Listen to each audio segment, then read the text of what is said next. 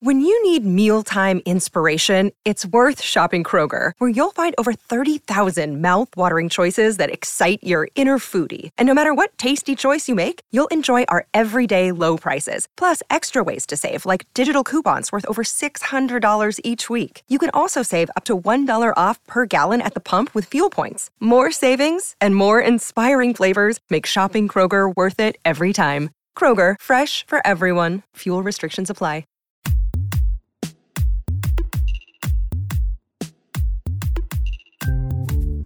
Hello, this is the Fiction Nonfiction podcast from Literary Hub, where we believe that every issue in your social media feed or on the evening news has already been tackled somewhere in literature.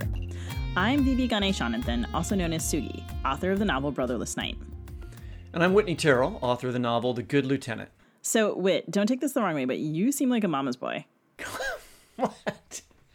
Now, this is a new observation on your end. What is what has occasioned this uh, uh, interpretation of my life. Well, come on, you like live in Kansas City. You like uh, used to tape your tape the podcast in your childhood bedroom. Well, that is true. Um, asking asking what it what I'm how I got here. I mean, that seems like kind of almost confirmation. I will say that I have very close. I mean, my family lives three blocks, uh, maybe five blocks away from where I live, and I do see my mom very frequently and my dad.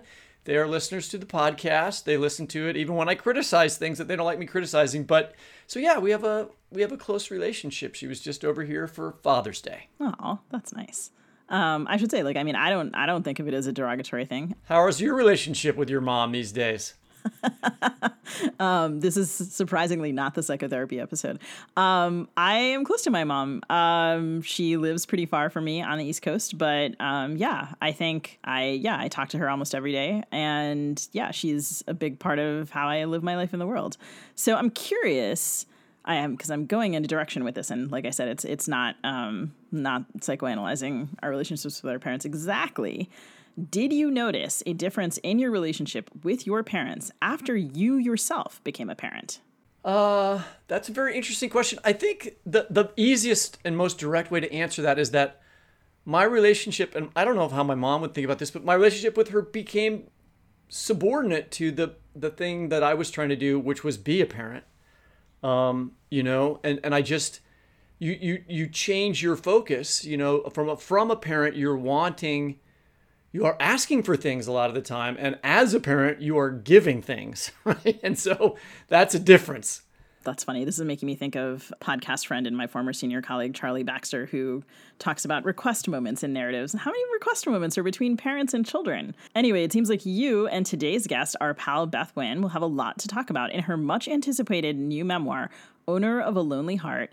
Beth recollects a sometimes fraught yet always meaningful relationship with her mother, who remained in Vietnam when Beth herself emigrated in 1975. The book explores their relationship and also links it in this really interesting way to refugeedom, documenting Beth's own experiences with fear and racism. Beth Nguyen, who's also written under the name Bich Minh Nguyen, is the author of three previous books the memoir Stealing Buddha's Dinner and the novel Short Girls and Pioneer Girl. Her awards and honors include an American Book Award and a PEN Jerard Award from the PEN American Center. Nguyen's work has also appeared in numerous anthologies and publications, including The New Yorker, The Paris Review, The New York Times, and Best American Essays. She teaches creative writing at the University of Wisconsin Madison. Beth, welcome back to the show. Hi, thanks for having me. So, Beth, in the opening lines of Owner of a Lonely Heart, you write Over the course of my life, I have known less than 24 hours with my mother. Here is how those hours came to be and what happened in them. And those lines are just immediately so gripping. The opening is incredible. When we think of family, we often think of togetherness. And so I think one of the reasons that this beginning is so gripping is because of its seeming incongruity. So you're, you're frequently writing about separation and sometimes even a lack of knowledge. So I wonder if you could talk a little bit about how the need to represent silence and separation in families influenced the shape of the book. Yeah, so I guess everything goes back to my origin story, which is that my family and I left Vietnam as refugees the day before the fall of Saigon in 1975. Because I was a baby then, I have no memory of what happened, but I retain so many memories of what happened after. Um, that is what it was like to grow up in a refugee family in a refugee household in the Midwest in the 1980s. And part of that story is that my mother stayed in Vietnam when the rest of us left, and I didn't end up meeting her until I was 19 years old. So the silences, the gaps, the separations in my family story, uh, including all the ways in which we just never talked about my mother because it was too difficult of a subject. All those, all of those things informed my thinking about what it meant to be a refugee in the United States and how that word refugee is so often suffused with a sense of shame. So in this uh, in this book, Owner of a Lonely Heart, I was trying to deal with that as directly as possible, and um, for me, that meant a lot of acknowledgement of those gaps and silences. So there are spatial gaps in the text, and a sort of direct confrontation of how things are remembered and what is just not even remembered at all, and what we don't even want to remember. At one point later in the book, uh, after you've reunited with your mother, you write that you sometimes have to remind yourself that you're now both mothers. Could you talk about that a little bit more? We talked about this a bit in the opening. Um, what's the relationship between mothering and the desire to be mothered? I feel like I'm still surprised all the time whenever I'm talking with my mother in Boston, or more often when I'm talking with my stepmom, um, whom I call mom in real life. I'm always surprised that, oh, wait a minute, mom, I'm also a mom. Because for me, and I think maybe for a lot of people, our formative years are tied to a sense of understanding of who mom is or who dad is. And so when that changes, you know, when that changed for me, when I became a mother, also that involved just this huge shift in perspective, basically. When I stopped identifying with Ramona and started identifying with Ramona's mother, that was the same sort of shift. It just meant being in in more than one place at the same time, more than one person at the same time. I am a mother who's also a mother. I have to remind myself of that. And the reason why it was useful for me in this book was, was because it reminded me that shifting identities is part of what we do in writing all the time, especially in nonfiction writing. That we think about who we are in terms of perspective, who we are now against who we were back then, whether that was last week or 20 years ago, and how we're always more than one person, more than oneself at the same time, which I think goes back to what Phillip Lopate calls double perspective, which is something I teach a lot the sense of acknowledging who we are in the moment now, writing who we were back then, and how we have to inhabit two perspectives, two selves at the same time. And so every time we write the past, we're always changing it a little because we become somebody else. Like the mother I am now is a different mother than, you know, five years ago when my children were five years younger. And so it's this constant sense of things always changing, which is very much, you know, part of what being a parent is. So, one of the interesting things about reading this book for me is that I had read your book, Stealing Buddha's Dinner, which was your previous memoir. And what year did that come out, Beth? Uh, that was 15 years ago.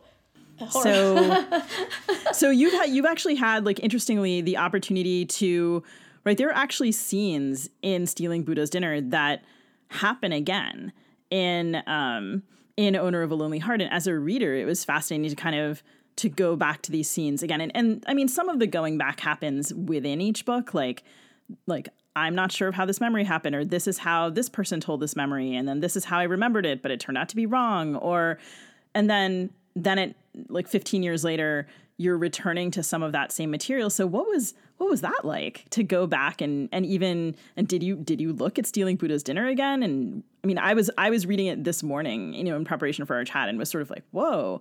Um, I I mean, I should have I should have known, and also just it's presented it's presented differently, and then also certain certain aspects are of course the same. Right. So that was one of the hardest things for me was having to reread my own work. I don't think any writer wants to do that.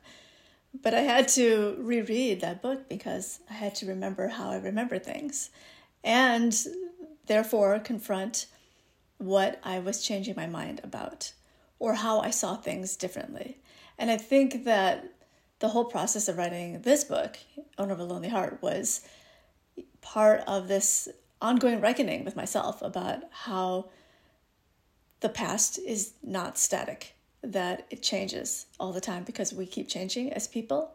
And that is also very much part of the writing process, the rethinking and giving ourselves that permission to change our minds and change our perspective, I think is very difficult, but also something that we need to do for ourselves, not just as writers, but as as people, to say, you know what, what I thought once, you know, that's what I believed back then. And maybe I believe something else now because I know more now.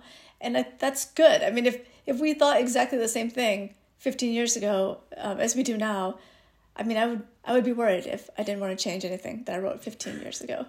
You know, I think all of us, if we look back at something we wrote even a week ago, we want to change and revise because we are constantly questioning what we were thinking, especially in nonfiction, though. You know, memoir is not about transcription, it's not an absolute, you know, this is how it happened kind of document. It is informed by subjectivity. It is made up of uncertainty. It is all about constant inquiry. And that was something I was trying to embrace very much in this book. Okay, we're going to take a short break here and we'll be right back.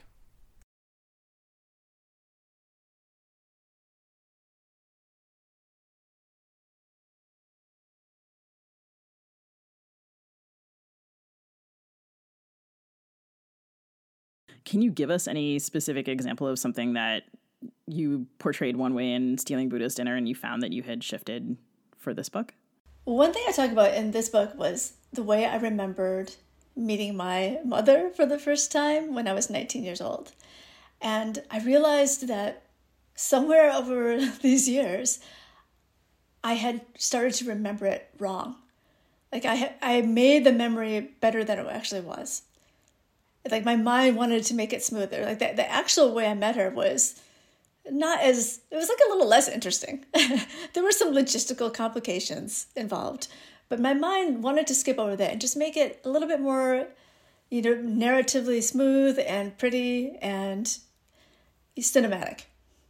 But in actual life, it wasn't quite like that. And when I realized that in rereading that Stealing Buddha's Dinner and thinking about what my mind had had wanted and what my former self had written and, and what had actually been and talking to my sister, I, I was like, whoa, um, what's what's wrong with me? Which is the essential question I think of so much writing and nonfiction. like, what's wrong with me? How did I get to be like this? Um, I had to wonder and think about why we want to depict the past in the way we do, and what what are what are our goals actually? What are our desires in the act of depiction? I was thinking about, uh, you know, like imagine 20 years from now when our kids are writing their memoirs. Oh, uh, no. Oh, no. Like they'll all have. They're not allowed. they'll all have a Facebook record, and all, and we, as their parents, will all have a Facebook record of all the things that we did and thought during that time. And of course, what one posts on social media is often not reflective of reality that you are experiencing in your life, right? And so that'll create another dissonance, right? Well, well, Dad, I thought you were really happy on that day that we went sledding when really I was like grieving some terrible thing that I, you know, hadn't w- wanted to post about on. You know, I just think that'll be interesting for them to try to negotiate, you know, because the memories of Facebook that are going to be there aren't also are going to change. Oh, so true. That is such a good point. And also the reason why I'm I always teach social media to my nonfiction students as a form of creative nonfiction. Because it is it's you only we're only getting a little bit of the story. And we're getting a version of events which is very subjective and heavily driven by perspective. And so our kids i mean with any luck you know these forms won't exist anymore they'll just evaporate and then they won't have anything to write about. But when they when, if they were to look back they would get to see the dissonance or the contrast between what they remembered of it of that day that was supposed to be you know documented as so happy or not happy and how they experienced it. I think that would be um, i mean if they have to write they don't. they They absolutely definitely- need to pursue definitely this, which I would discourage. I think it'll be interesting and smart. Somebody's gonna write Yeah. a really good like way of using like Yeah. old, you know, like it, it could. And you know, people also are- uh, don't always portray happy things on Facebook. A lot of times, people write complaints over and over again, as I see in my feed, right? And maybe the maybe some young writer will investigate the complaints of their father or mother as being true or not true. I think it would be interesting to. Anyway, speaking of the way technology affects the way that we use memory, y- you know, when you uh, you mentioned being a refugee and coming to the U.S., that was before any of these devices, the internet, and you write about, you know, and so. You know, without the community, and, and it was hard to find people to help you, right? Your and your family. Without community help, your family had to learn things the hard way, like how to not throw boiling water on a frozen windshield, how to deal with the cold, all that sort of stuff. But you know, these days the world is forever surrounded by the internet, and you can Google stuff, and you've got Facebook. So, how do you think that's affected the refugee experience for people coming into the country today? You know, I would hope that the experience of resettlement now for refugees is made so much easier due to accessibility of communication and knowing that communities are easier, uh, therefore, to become part of. And I think that's true, but at the same time, it I'm not sure. I, I wonder how much it helps the other aspects because it's still incredibly difficult to get entry and resettlement in the first place, harder. And all the other aspects uh, displacement, trauma, loss of home and family, you know, dealing with that constant essential American need, need or demand to fit in, all those things still need to be contended with. And the fact that so many people tend to lose interest in the struggle early on. And so, you know, the first six or eight months might might be like, okay, I'm gonna help. You're gonna get a lot of help. You're gonna get a lot of support. But then after that, you're on your own, which is kind of what the federal government does. You know, you should be self sufficient within a year, basically, um, which is ludicrous. And then what?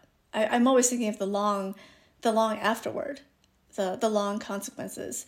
And for me, part of my refugee experience is tied up with being Gen X, basically, which is, you know, the generation that remembers life before the internet and got to have childhood before the internet and understood time and communication in a way that was not governed by such fast communication. Was, in fact, more governed by silence and distance. And so I think about that a lot and how that still occurs in an, on an emotional and psychological level for people, even though it seems like we should have, you know, all the ability to get help. I think a lot of people still just don't. I mean, in a policy world, you would talk about like donor fatigue, right? Yes. Right, like the "I'm sorry, your cause. I'm just bored of your cause," um, which is like awful. But this is this is a term that is kind of used in used in the policy and nonprofit worlds that are associated with this. Um, thinking about your story, I was also thinking about conversations um, that we've had in Will Air about things like, um, you know, these days, I think in the past two years, there have been a quarter million unaccompanied migrant children into the country, and mostly Central American. So, you know, you came with with one parent, without the other, and then also the recent story about the tragic boat disaster in Greece, where I think at least 81 people have been confirmed dead and over 100 more rescued in the hospital. And then because of the recent, recent the submersible incident that resulted in the the tragic deaths of five people who had gone kind of looking for the Titanic res- wreckage, right? And people were kind of held by that story in a way that they were not by, I mean, a number of recent refugee stories involving people on boats, involving tragic deaths or difficult passages. So privileged stories are getting representation. And at the same time, the whole narrative around refugees and around migration is changing. The number of refugees is going way up. Mm-hmm. And there's, you know, maybe arguably, I don't know that I actually have the stats to back this up, but there's like some return to previous methods of migration, like boats, which were common before, and then maybe for a while were not were not the most common way to go. And and I'm curious about how you think writing about the refugee experience, both creatively and critically, has changed in this period of time. I think what you're saying, but what you were saying before about fatigue is so real, so unfortunately sad and real. The sense of people just having a limited amount of attention that they can give to feeling bad, and I don't people. It's like people don't want to feel bad anymore about refugees and migrants.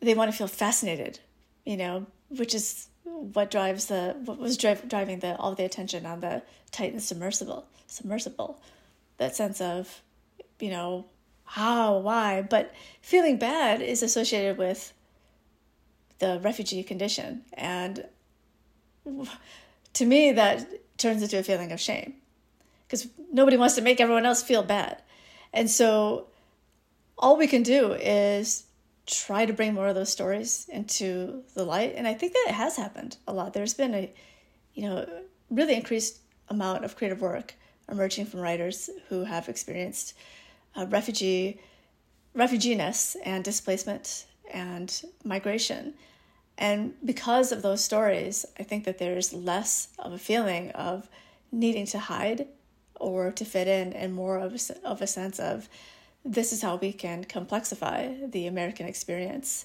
And, you know, that old question of identity that's you know, behind so much of literature becomes also more complicated when we allow ourselves to pay more attention to the stories and, and not just the news. And I do think that's part of the reason why literature is so necessary, is because people get tired of this idea of news. But we need to read stories. Okay, we're going to take a short break here and we'll be right back.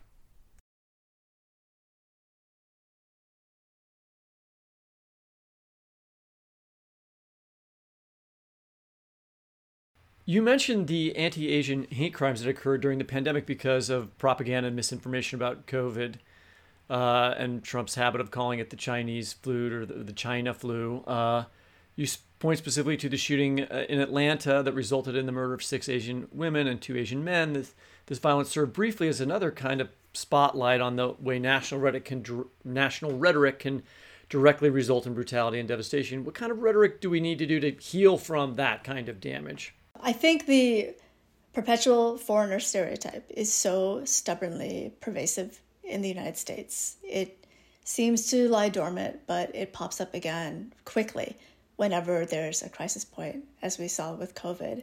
And to me, that is a place where we need to be paying attention to rhetoric all the time, not just during crisis.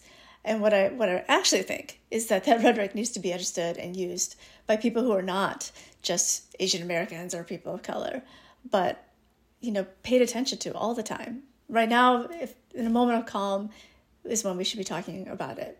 In normal conversation, so that we all know about it, not just, you know, in moments where we're like focusing on racism.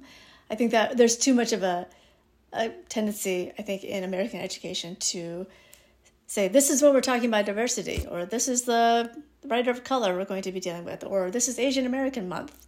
And I mean, I understand the purpose of that, I understand the need for that. But what if we talked about issues, you know, without any particular reason, but because these are topics of conversation that we should be having, just like we're talking about climate change. And this is um, it's interesting. What you're saying is making me think of. I have a friend who I used to do a bunch of activism with, who would always talk about trying to do things not as reactive, but mm-hmm. rather than waiting, waiting for the moment when you needed to react to try to set the terms of the conversation yourself. Um, which is also, I think, a narrative habit that's difficult to develop. Mm-hmm. So you mentioned all different types of racism, not just kind of blatant racism, but the book also has, and some of these, honestly, Beth, they're like, like so visceral that I was like, this is this is really hard for me to read because you capture it so vividly. Microaggressions, the aspects of U.S. culture that can hurt you more quietly um, over a longer period of time, and you have a uh, an excerpt that reflects some of this, and I wonder if you would read it for us. Sure. This is a passage that takes place in the 1990s and involves the musical Miss Saigon. At the time, I had a boyfriend named Evan, or at least I call him Evan in this book. One winter, Evan's dad and stepmother invited me along on a family trip to Chicago to see Miss Saigon. It was, it was the space between Christmas and New Year's, and Evan and I were back home after our first semesters at different colleges. I had heard of that musical in the way I'd heard of The Phantom of the Opera, but knew little about either. The only theater I'd seen had been school productions. I didn't know how hugely successful Miss Saigon had been in New York and London, or that Chicago was its first stop in the touring production. The discomfort I felt about the subject of Vietnam was the same I had faced with so many war movies like Platoon and Full Metal Jacket the self consciousness about non Vietnamese people turning and looking at me. My response at the time was always the same say nothing and pretend not to notice. We took the Amtrak to Chicago, the first time I'd ever been on a train, and the first time since childhood that I'd been to Chicago, and I sat many miles trying to read a book while listening to Evan's stepmother discuss with her 20 something daughter what they would wear to the theater. The stepmother said she had brought along a sequined catsuit as an option. I didn't know what a catsuit was and pictured a furry costume. Back then, in the era of grunge, I didn't care about clothes and would wear the same plaid shirt several days in a row. I had nothing fancy and couldn't afford to go to buy something. Even though I'd read and reread The Age of Innocence with its pivotal theater scenes, it hadn't even occurred to me to ask what I should wear. Miss Saigon was staged in a theater that Edith Wharton might have approved of. The ceiling of arcing lights, the upholstered seats, the carpeted aisles the color of actual blood, and the thrilling sight of box seats where countless deals, flirtations, and disappointments surely had gone down. Evan's stepmother wore the cat suit after all, and it looked like a bodysuit, or what we called leotards back then, paired with a long velvet skirt. I kept my coat on to conceal my plain pants and sweater. I was completely unprepared for Miss Saigon, and was grateful for the darkness of the theater. Like everyone in America, I had seen plenty of racist Asian stereotypes in movies and shows mocking accents, jokes about eating dogs, 16 candles, but it was so much worse when it was live right in front of me the reduction of Vietnamese characters into sexualized women and evil men speaking in broken English. All these years later, I still know the chorus of The Heat is On in Saigon. One of these slits here will be Miss Saigon. Based on the also racist Madame Butterfly and written by two white men, Miss Saigon is about a Vietnamese sex worker, but also virgin, named Kim, who falls in love with a white soldier named Chris. He says he will take her to the United States, but ends up leaving without her during the fall of Saigon. A few years later, he returns with his white wife. Kim is now an exotic dancer, which is a phrase that people used back then, and thinks that Chris will bring her and their young son to America. Of course, Chris stays with his wife. In the final scene, Kim kills herself so that the white couple can raise her son as their own. This was the early 90s. I had one semester of college behind me and a barely nascent sense of awareness about issues of race, racism, and representation. I had dealt with aggressions and microaggressions all my life, but had rarely spoken about them. I could barely describe them to myself. I was still I was still learning about exoticism and appropriation and the depths of empire and colonization. What I knew mostly was the feeling of shame, so familiar, so entrenched, yet I couldn't have explained it if I tried. The shame of the foreigner, who is so easy to dismiss. The shame of knowing the standards and defaults of white beauty, white knowledge, white rules, and feeling the violence of them, but not the freedom to name them. There's no subtlety in Miss Saigon. Kim must be eliminated so that her half white son can have an American life with a white man and his white wife. Kim is a sex object, and everything about her life, her body, her story is disposable. It was not lost on me that I was in that theater as a guest of my white boyfriend's family, and I had no choice but to watch the whole thing. I started crying as the show ended. I couldn't stop myself, and it was all so humiliating the musical and the crying. Evan and his family thought I was moved by Miss Saigon, which was unbearable, but I let them think that because it was easier than saying anything closer to the truth, which I couldn't have articulated anyway. Evan's dad and stepmother had paid for everything the tickets and the train and the hotel, so all I could say was thank you. I wonder now if they thought they were giving me the gift of a show that was, that was related to my culture. I wonder if they thought they were somehow helping me. Okay, we're going to take a short break here and we'll be right back.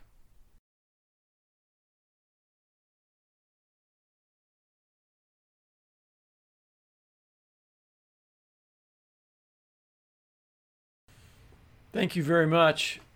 You know, I have never seen that musical, but you, you don't need to. God damn, that is such an insane plot description. Don't, don't, don't see it. uh, I wonder if you could say something, if you could say something to Evan or Evan's father and stepmother now or to your younger self, what would you say about that experience? What would you tell your own children about an experience like this? I mean, the truth is, we just didn't have the language for that back then. Not where I was, not where I lived. And when I look back, I don't even blame them exactly. Do you know what I mean? I'm no I don't mean to say that they did something horrible to me.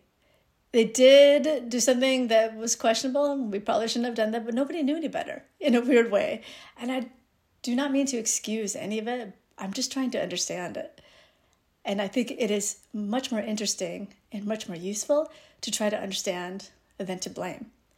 And I think part of the reason I write and part of the reason I read is to understand, to figure out that gap between what we didn't know and what we learned later.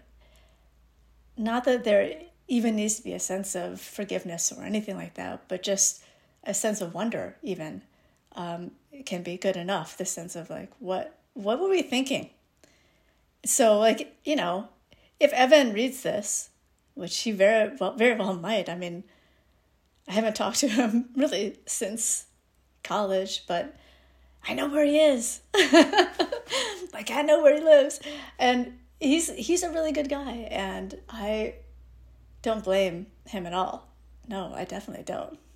We didn't know how to talk to each other back then, and it's part of the responsibility of the person looking back in writing to make sense of all of that. So I think if people can look back and learn, that is enough. And what would you tell your own children about experiences like this? Because one of the things that is attached to what you're saying about language and naming is agency, right? If you can name it, maybe you actually can stand up and walk out of the theater. Um, like when I look back on my own experiences adjacent to this, I don't want to say like this. Um, what I often think is, but I, I actually did have a choice. I actually could have done something, and here is an option that I couldn't have named for myself at the time. Yeah. But maybe I can name it for my future self, that I can actually excuse myself or like Yeah. that I can depart as one as one option. That those are really good points, and it took me a really long time to learn that. It took me a really long time to learn that sense of I have a choice. You know, agency. Whoa, I can. I don't have to just sit here and take this. And I hope that our children learn better because of us.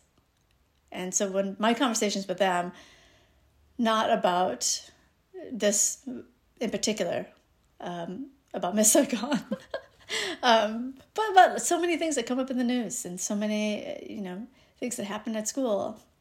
A lot of them do center on on this issue of agency, and they are about this idea of what it means to use your voice and speak up. Like you, we don't have to settle for anything. We don't have to sit back. We don't have to just wait and hope somebody else takes initiative. That we are actually there and involved, and we're part of the process. And um, it's our own responsibility as well to speak up, not just for ourselves, but for other people. This is my my big hope for, you know, Gen Z.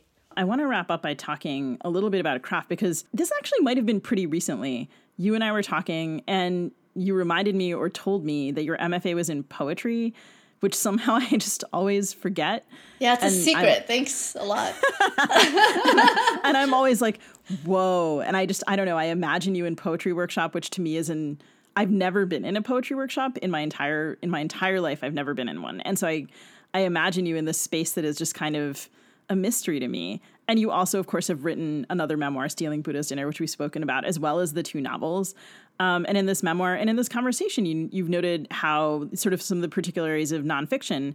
And in the memoir, you, you talk about how you actively have to figure out what is yours to say. I'm curious about what that meant over the course of drafting this book, because there are memories in which, of course, there are other there are other participants, and and what different kinds of freedom have you felt in different genres, since you're really well versed in all three of them. The poetry thing, I don't know what to say. I, I'm always like, I just can't imagine. I love reading poetry. I always have, and I still do. And it was really use, useful for me to focus on poetry and write it and under, learn how to understand it. in a meaningful way. Having said that, part of my MFA in poetry experience was understanding that I am not meant to be a poet, that I love it, I love reading it, but I'm better suited to writing prose. But there is a really strong natural relationship between poetry and nonfiction, especially poetry and memoir. That's probably why so many poets end up writing memoirs and nonfiction because the discursiveness, the fragmentation, the getting to jump around in memory, all of those aspects in nonfiction happen in poetry and, and vice versa. And for a lot of people, writing poetry is, you know, writing nonfiction. Um, but, you know, so that there is a, it was an easy and, you know, logical step to go from one to the other. But I also think that, you know, nonfiction, you know, memoir particularly, is in a very different place now than what we were thinking of nonfiction memoir 20 years ago or so. You know, I think back then the dominant mode was was confessional narrative. And now it's much more about narrative and and reflection at the same time, much more about a conscious and self-aware questioning about what we're doing. And that's probably why there's been such a a terrific rise in the personal essay. I think nonfiction has been dealing with ethical questions about, you know, why am I writing this? Why me? Why now? What is, you know, mine to say? We've been dealing with this for years now, and poetry and fiction and every other creative genre needs to deal with those questions as well. And all of our work is made better when we question why we're writing what we're writing. When you change, uh, you talk about uh, changing your name from uh, Bich to Beth. You note that it's a change that quote, just feels like a bit of space where you can direct how you are seen rather than be directed. Um, it seems as though taking Beth as your name for the moment is like a way of controlling your narrative. Is writing a memoir also a way to control narrative in general? I, I think the answer to that is yes, but I'm asking the question anyway. uh, I, I think, in the sense that all writing is a way to control yeah, exactly. narrative. Um, yeah. So I wrote a piece for the New Yorker a couple years ago about going by Beth, and I got more responses and emails to that one piece by far than I ever have for anything like combined. And some of them were really, most of them were super supportive and nice, and people telling me their very intimate stories about their own struggles with their names. And some people were just super mad at me. And I what I just what I've always known is that it's such a fraught issue, changing our name. For some reason, people take it really personally. And I find this really fascinating because it turns out there's a huge responsibility involved in bearing a name because somebody else has given it to us that we have there's so much familial and cultural social obligation attached to it. When we change it people can get really mad because it feels like or can seem like some kind of betrayal. And i wanted to sort of deal with that directly. When i changed my name and started going by beth uh, i wanted to make it clear that this was not like uh, a concession to american life it was a second identity for myself it was not for other people, it's for me, in other words. And it has been different. My experience, you know, living day to day has been different, easier uh, as Beth. And I wanted to write about that and explore it. And what I actually think is that in the future, people, and I kind of hope this is true, because I would like this to be the case, that in the future, people will not be so caught up in the name that they have or were given and that maybe people will just change their names five or six times in their lifetime because we can, because we change as people. And maybe I no longer feel like I'm going to be Beth. Maybe I'm going to feel like somebody else. Maybe we outgrow names. Maybe we decide to be somebody else and therefore get to have a different name. Why not? If we're talking about agency, if we're talking about controlling a narrative or having a sense of control over our own narrative, which is what we all want to do, why not start with our own name? I like how this history is contained kind of even in your bio because you know I have um, most of your books on Kindle and I was running the search in my library and searched for Beth and then was like where is where? Some of the books are not here. And then I was like wait I know the reason for this. I have to search my last name. Um, And so, I mean, also one of the things the internet makes possible is that it is very, I mean, I don't know, it's trackable. If someone changes their name, you can still, you can follow that arc. Yeah. It's not, it's not always an attempt to be covert, which maybe was the prevailing assumption before. Mm-hmm. And if maybe if we do want to be a covert, that's okay too. Like people have their reasons. Yeah. Me among them. Beth, it's always such a joy to have you with us. We really appreciate your being here and congratulations on the beautiful, beautiful memoir. Listeners, absolutely don't miss Owner of a Lonely Heart, which is out now. Beth, thank you so much. Thank you both so much. That's it for the Fiction Nonfiction Podcast. This podcast is produced by Rachel Layton. Our theme music is composed by Travis Workman.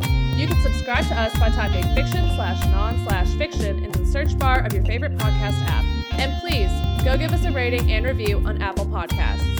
You can also listen, find previous episodes, and read excerpts from our interviews at the Literary Hub website, lithub.com, where the Fiction Nonfiction Podcast page is listed under the Lit Hub Radio tab.